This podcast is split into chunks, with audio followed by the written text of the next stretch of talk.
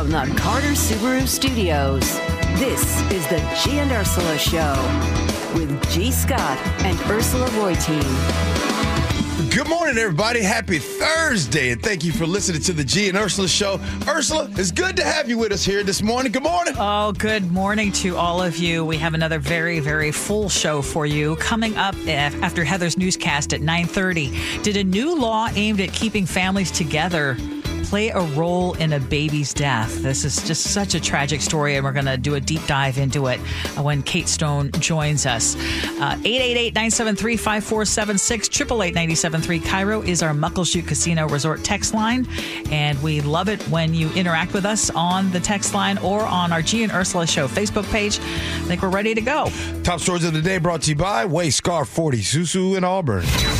And as you heard in Heather's newscast, the city of Seattle is going to be paying $10 million to settle a lawsuit by protesters injured by police during the 2020 demonstrations following the murder of George Floyd. As part of the deal, the city admits no wrongdoing. Karen Kohler is an attorney for the plaintiffs. They should have said, we're sorry that we were punks and brutalized peaceful protesters. The lawsuit claimed one of the protesters had a heart attack after getting hit by an SPD blast ball. Dozens of others suffered hearing loss, concussions, broken bones. Bruce Tom says SPD's response to the BLM protests was over the top. Naturally, of course, I would want to disperse for my safety the way they were blasting everybody. But I just found it such an irony when they were saying, you know, move, move, move. And when you tried to move, they would shoot at you. In a statement, City Attorney Ann Davison says the settlement was the best financial decision for Seattle, considering the risk, cost, and insurance. And she said it had already cost the city a lot of money and resources, and a trial would have dragged on for months. Well, Ursula, back in 2020, June of that month, that's when it was all going down, but a federal judge at that time had found that evidence that the Seattle Police Department used excessive force and violated the free speech rights of thousands of demonstrators. That was in June of 2020. He actually said, quote, that on some occasions, the SPD has in fact used less lethal weapons disproportionately and without provocation. In instances where looting or vandalism was occurring, the judge said police should have gone after the offenders and not turned their weapons on the entire crowd. The upshot being that the department deprived everyone who wasn't breaking the law their constitutional right to gather and protest. Well, my question is, so what has happened since then with SPD? So, I understand what we were dealing with in 2020 was unprecedented. But this payout comes on the heels of what the city already paid out, $3 million nearly to settle last year that lawsuit filed by the business owners on Capitol Hill because of CHOP, CHAZ. Right. The officers in the case with these protesters, they were criticized because instead of dealing with individual protesters, they targeted the entire crowd. Mm-hmm. And I know that there are a lot of people who may be listening right now and saying, well, wait a minute, there were also protesters who were actually rioting and damaging buildings and, doing... That's not what we're talking about here. I mean, I have zero patience or sympathy when you're talking about people who are protesting and causing that kind of damage. But I mean, you should have the right to peacefully protest. Mm-hmm. And one of the things that came out of it here is Ann Davison said that her office went through hundreds of interactions between the protesters and police. They went through 10,000 videos, more than 1 million pages of records. And the city's position was that, hey, if you're going to be protesting out there, you should assume the risk of being injured if you choose to go out in the middle of these massive demonstrations. Mm-hmm. But I mean, a judge had already rejected that argument, since, of course, people have the right to their First Amendment, freedom of speech, and they should be able to peacefully protest. Where are those text messages at? Oh, yeah, that's a whole nother thing, too. Okay. You know what I mean? Yeah, the text message. The text message between the police chief at the time, between the mayor, and between the fire chief, all those text messages, you know, the ones that got erased? Yeah, the ones that all those magically were deleted. Yeah. Yeah, so I'm not surprised that there's $10 million. Another $10 million. But whenever you see these payouts, it's like, my question is, so what has changed? Have you changed anything to learn from what happened and the mistakes made in the past?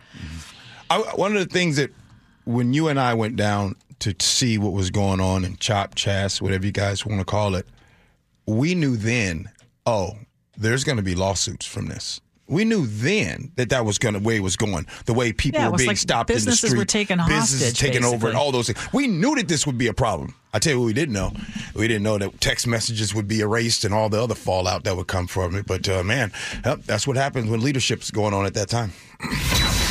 More fallout, speaking of which, more fallout now from that near disaster on a Boeing 737 Max. The company has paused production of its 737 jets at its Renton plant today as part of a safety stand down. Apparently, there are going to be a bunch of those in the months and years to come. At the same time, federal regulators have also announced unprecedented restrictions on how fast the company can build the planes. Now, this is really unusual. The FAA now says it's not going to allow Boeing to increase its 737 Max production rates until the company can prove its quality control meets safety regulations. Of course, this all comes after a door panel blew off that Alaska Airlines MAX 9 jet following takeoff earlier this month. Boeing's CEO, Dave Calhoun, is going to be back on Capitol Hill today. He's going to be meeting with more senators after holding talks yesterday. And CBS's Peter Greenberg says the company's inspection process is being scrutinized. Boeing was allowed for years, as many manufacturers were before them, to have their own employees inspect the safety of the planes. They were called FAA-designated employees or FAA-designated inspectors, but they were on the payroll of Boeing. That screams of a conflict of interest. That's what's going to be talked about today on Capitol Hill, and there's every reason to believe that the FAA is going to have to get an independent agency to do those inspections moving forward. I mean, it's just, there's so many layers. Imagine that.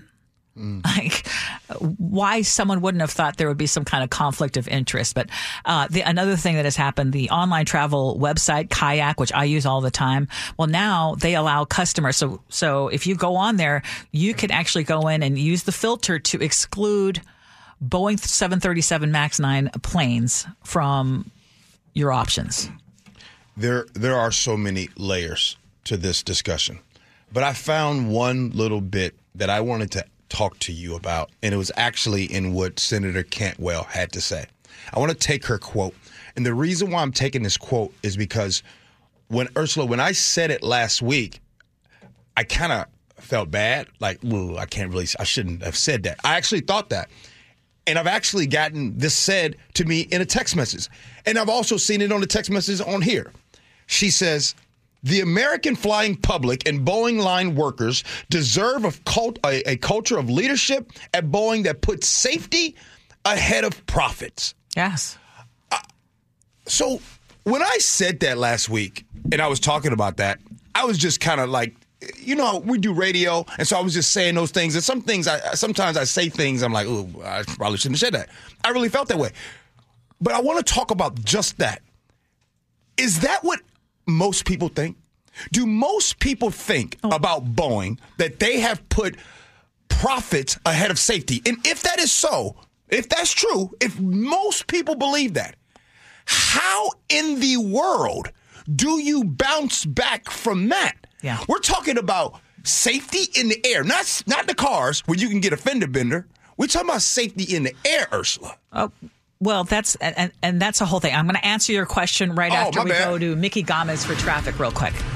Thank you so much, Ursula. So, yeah, we heard an earlier crash on I-90 westbound just west of 405. It led to that vehicle fire in the HOV lane with everyone on the scene. We're finding out right now that it has cleared. However, you still have a 50-minute commute. Traffic does back up to Eastgate. It's trying to thin out. Even if you decide to take 520, you've got about 50 ahead of you. Cairo News Radio, real-time traffic. I'm Mickey Gomez. Okay, so getting back to your question about putting profits over safety, I mean, that's one of the problems is that Boeing had been promising to speed up its production to get more planes out again. And why is that? Because obviously you can sell more, make more money. And you heard about the inspection process. I mean, if you're cutting corners outsourcing to save money, to do all this, and then you've got, cozy relationships that maybe make it so that you're not really looking, you're more worried about getting the plane out the door than actually making sure that it's airworthy. That is a huge problem, and one that, how do you fix that? Well, every single expert that I've read now has said that's going to require culture change and leadership change. And it starts at the top. Well, what were you going to say? Well, we know how long sometimes culture and leadership change takes. Well, yeah, but when you're talking about stocks dropping, your number one airline customers, Alaska Airlines and United, both saying, "Wait a minute, we're hacked off about this, and this is affecting our bottom line too." No, there's going to be very real pressure. But I believe you're right in what you're saying. I'm just saying realistically, to get away from Boeing, just in general.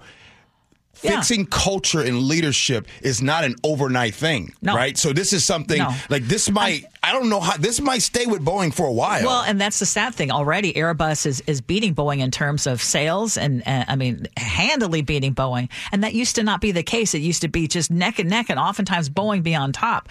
I mean, this is the company is taking a huge hit, and it's really sad. And I hope that Boeing can make good, but I think it's going to take dramatic changes. Okay. So who dumped a truckload of boulders outside a homeless services center in Puyallup? So back in November, tons of rocks mysteriously appeared on this grassy patch outside the New Hope Resource Center.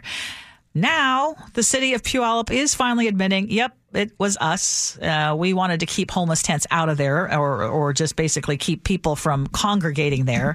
And earlier this month, city spokesperson Eric Johnson told the News Tribune the city does not and will never dump rocks onto private property.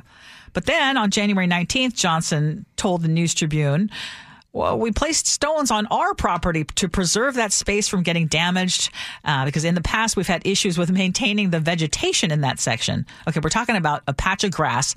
The salon owner next to New Hope tells Fox 13. Vegetation, I'm not falling for that. They didn't clean the grass out. They just dumped the rocks. So Michael Dolan tells Fox 13, those boulders took away the only spot where he can hang out, he and others, while waiting for services to help the homeless. And he thinks they're trying to send him a message. I mean, the city's probably always against homeless people in Puyallup. So that salon owner that you heard from, Jessica Kingsbury, she says the homeless are now just hanging out in an alley and the rocks are an eyesore. There has to be a solution besides dumping rocks in an area and thinking that's going to fix it. In fact, they're trying to come up with a solution in Olympia. There is a bill that would stop this kind of quote unquote hostile architecture. Basically, which is aimed at trying to keep homeless encampments from popping up. Can I ask you something, Mercy? Have you ever looked at one of those boulders and thought, this is unfair? Has anybody ever looked at those boulders and thought, man, this is the reason why we have this homelessness crisis right here? Have you? Oh, no. Look, I'll answer it. Go ahead. Yeah. The boulders and this so-called hostile architecture, and I'm going to include... When we were talking about the eco blocks, people are frustrated. People are very frustrated that not enough is being done. And so this is a Band-Aid solution to a problem that is much, much deeper. So thank you. The boulders or the fencing or the, whatever it is, the loud music being blared. It seems callous. But I also understand that feeling like, wait, it's a short-term solution to a much bigger problem. I would like to say, though, I mean, when it comes to Puyallup, not just owning up to it is embarrassing on their behalf. Just tell the public what you're doing. It's fine. No one's really going to complain about it. But when it comes to the state spent nearly $700,000 to place boulders at an encampment off Slater Kinney. So think about that. Nearly $750,000 that they spent on boulders instead of housing. And from a priorities perspective, that seems like a waste of money. It is a big waste. There was actually, so Matt Markovich covered this in Olympia. So this activist testified against this practice in Olympia. Come on, we're spending money on rocks. Well, it could be housing people, building tiny home villages, doing something that could actually improve people's lives. I mean, a lot of truth to that. $700,000, tiny homes. That would be at least what? A couple, three or four. I was just trying to get through this topic without really giving my opinion on this, because I'm just telling you right now, I'm not mad at it. I'm not gonna be someone that's gonna oppose it, because you do have businesses out here that they can't do anything else, and sometimes a rock being right there might help the tent being put up in front of their home. And then somebody will say, well, gee, you're not being empathetic to those that are unhoused. No, I am sick and tired of talking about these little things. Like talking about these boulders right now, agree, $700,000, sure, it's a lot of money, no question about it. Hostile architect is being called. How about some of the hostile salaries that's being paid and nothing is being done about this continued problem? I'll tell you, you want to fix this problem? You want to really put a dent in this problem? Here we go. UBI.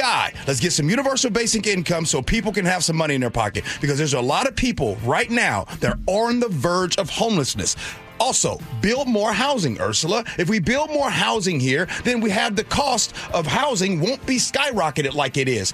Oh, one more thing. Can we have wages go up there? Because rent has gone up 20% in the last 3 years. Wages have not. People are struggling. And you're missing one big one. What's that? You also need to address the drug addiction and mental health issues. Oh, no doubt. Huge. But that's what. So I guess what I'm saying is that I hope that we're not looking at boulders out here and being like, this is the problem. I hope not, because we got huge problems, and the boulders isn't one of them. But I need to drink some more coffee. Coming up next here on the G and Ursula Show, this is a very sad situation to discuss, but there is a new law aimed at keeping families together, and we'll talk about what that is next. G and Ursula.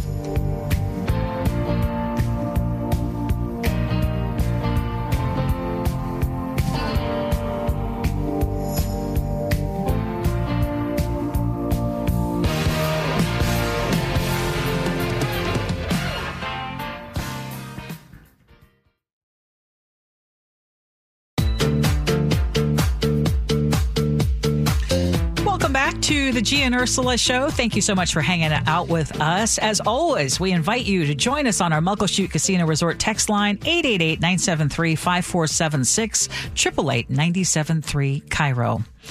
After a 3-week-old baby died in his father's care in Port Townsend, there are questions now that are emerging about a state law that was passed last year. Our reporter Kate Stone joins us live in studio. Kate, this whole thing is so tragic. Tell us first about what happened in this case with the baby. Yeah, it's an incredibly tragic case out of Port Townsend. Essentially what happened is that the baby was left in the care of his father, Jordan Sorensen, by DCYF, which is the Department of Children and Youth Services. And they're not quite sure of how the circumstances developed, but the father is now in custody, suspected of kidnapping the child and hiding the child's body in a local park there in Port Townsend. He actually led the police to the child's body. The circumstances of that child's death, not yet clear. Autopsy results are pending. So the father is not facing specific charges in the baby's death. He is facing charges for hiding the body. However, it is causing people like the Jefferson County prosecutor, James Kennedy, to take a second look at this law. So the law is called the Keeping Families Together Act. It was passed last year by lawmakers. Essentially what it does is it raises the standards by which state workers can take a child out of a parent's care. And it specifically says that things like drug use or homelessness are not on their own factors that can cause the state to take a child from its home. There needs to be imminent physical harm, and those don't qualify as imminent physical harm under this law. Okay. So James Kennedy, the prosecutor, says state workers' hands are kind of tied, but he thinks that this law needs to change. When they passed this law, what occurred in Port Townsend is not something that should have caught anybody by surprise. Now, there is a bill right now. Representative Travis Couture, who represents the 35th District, he has introduced a bill that would immediately remove children from homes where there is fentanyl. Now, James Kennedy, the prosecutor, he said he can't make any speculations or exactly connect these two things, these two cases, and he can't say for sure if there might have been a different outcome in this case if this law didn't exist. But he did say, we do think that drug use was occurring or had occurred in the run-up to the death of the child. And the father, Jordan Sorensen, and the mother both had a history of homelessness and also fentanyl use. The baby was actually born on Christmas Day with fentanyl in his system. Oh. And that is why this particular case at this particular time, when this bill is being considered, is getting so much attention, simply because representatives in the legislature are saying, well, this is a perfect example of why this law should be changed, because it is causing families essentially to stay together when they shouldn't be. The name of the law is the Keeping Families Together Act, but it seems to completely ignore that there are some families that should not have been kept together. I mean, and that makes sense, but it's also crystal clear after something bad happens. You know, right. in many cases, it's hard to make that. And if your tendency or your goal is to keep the families together, right, you're going to err on the side of keeping them together exactly, versus because I know even the bill that's going currently in Olympia, right, it's getting a lot of pushback even from doctors who are saying that's not the right thing to do, right, either. Right. And it's a difficult thing. And the law was passed with the best intentions in mind, as to not yank children from homes where there's where there can be a safety plan put in place or things like that. And James Kennedy was clear that he doesn't believe this is the state's fault, because they were simply following the law and they didn't have a lot of options because of the way that this law is written. But the intent of it is now being questioned, because while it's intended, obviously it's called the Keeping Families Together Act, to help keep children, out of foster care if there's a possibility, right, that they could have a safe home. And actually, in this particular situation, Jordan Sorensen was living with another person who had set up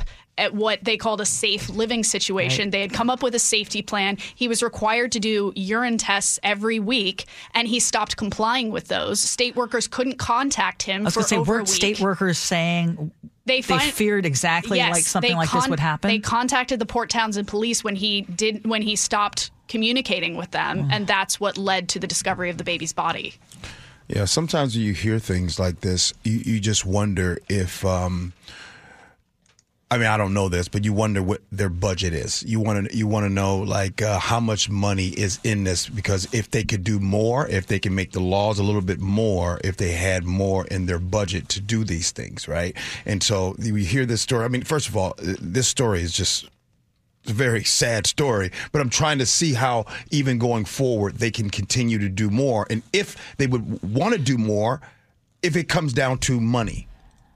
Yeah, does that make sense what I'm saying? Not really, because I don't know that it had anything to do with money. I think that the feeling was, would their hands be tied, knowing that there is this push to keep families together? Well, yeah, he was a known drug user, but does that eliminate him from having custody of his kid? I'm talking about just more checks and balances. No, you actually have a great point, because DCYF did say that their caseworkers handle hundreds, if not thousands, of cases. So they have to make quick decisions. And unfortunately, fentanyl has grown out of proportions. According to the data, they said between 2022 and 2023, it has exploded. 67% of the child overdose drug deaths have been due to fentanyl. That was in 2022, and they say that's why this bill is targeting fentanyl in particular. Now, we don't know if that's what happened in this case. We are still waiting on those autopsy results, which should come out in the coming days, but they say this is, a lens by which to look at this law and maybe make some changes.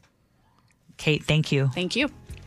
Yeah, that's a really sad story, but I only went along in that because every just said me, every social worker that I have known, I've always asked, how in the world do you have that many cases? Like, how is that even possible to have that many? So imagine you calling your social worker and you're like, hey, that social worker probably might not get back to you for at least a couple of days because they are so inundated with so many other cases and files and stuff. No, I totally hear you. I understand that. Coming up next here on the Gene Erso Show, we need to talk. I had a question for you. My son, he has dreads. And if you were the superintendent of a school, would it be okay for him to wear dreads at your school? Would you have a problem with it? Okay, we need you to answer that right now, but we'll talk about it next. Gene Erso.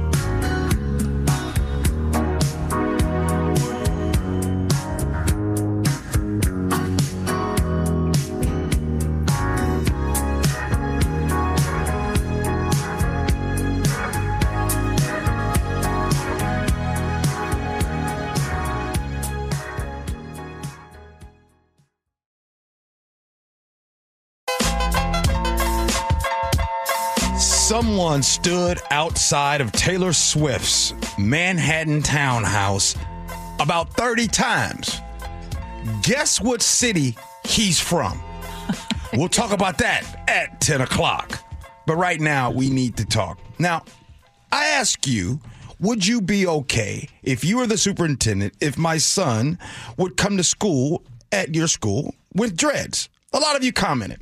Maybe you might change your mind after hearing this. I don't know. Let's see.